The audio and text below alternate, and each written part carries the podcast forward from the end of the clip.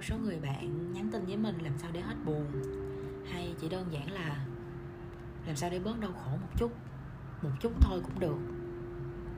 Lúc đó mình chỉ mình chỉ biết im lặng để suy nghĩ, để suy nghĩ làm sao ra được một câu trả lời vừa đủ, không dài, cũng không quá sến sẩm hay là giáo điều quá.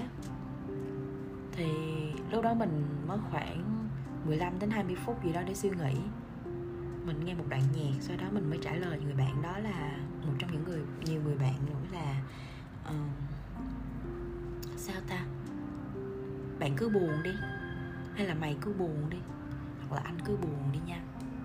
Em nghĩ tao nghĩ em nghĩ uh, cái việc buồn nó không xấu nhưng mà nếu mà mình cứ mãi trốn tránh thì nó sẽ luôn tìm đến anh trong mọi lúc mọi nơi đến cả khi anh đang ăn một món, món ăn ngon lành nhất nó cũng đến với anh. Hay anh đang vui vẻ cùng bạn bè nó cũng sẽ đến với anh bất chợt. À, mình phải đối diện với nó anh nè mình phải đối diện với nó mày ơi. Mình phải đối diện với nó thôi chị.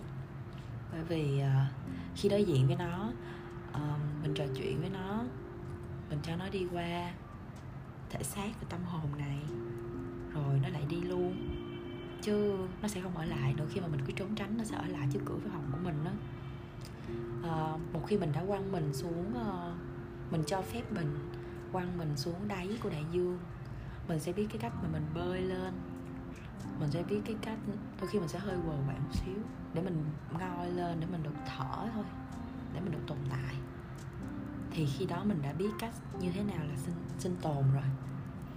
À, nên là lời khuyên rút kết là hãy đối mặt đối mặt với nỗi buồn. Hãy uh, tiếng anh gọi là enjoy hãy tận hưởng nó thật là nhiều. Nó như là một cái phần của cuộc sống thôi. Có một người anh mà mình uh, mình rất là quý anh đó đang ở đà lạt. Anh đó sinh sống ở đà lạt luôn rồi. Anh đã nói anh sống với từng tuổi này rồi thì mỗi ngày trôi qua chỉ cần không buồn là được. Chỉ cần bình yên thôi chỉ cần như thế thôi không vui cũng được nhưng đừng buồn. Lúc đó mình nghe, mình cứ thấy ngờ ngợ, mình đồng ý.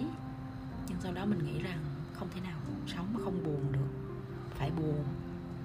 Phải buồn thì mới không buồn. Đúng không?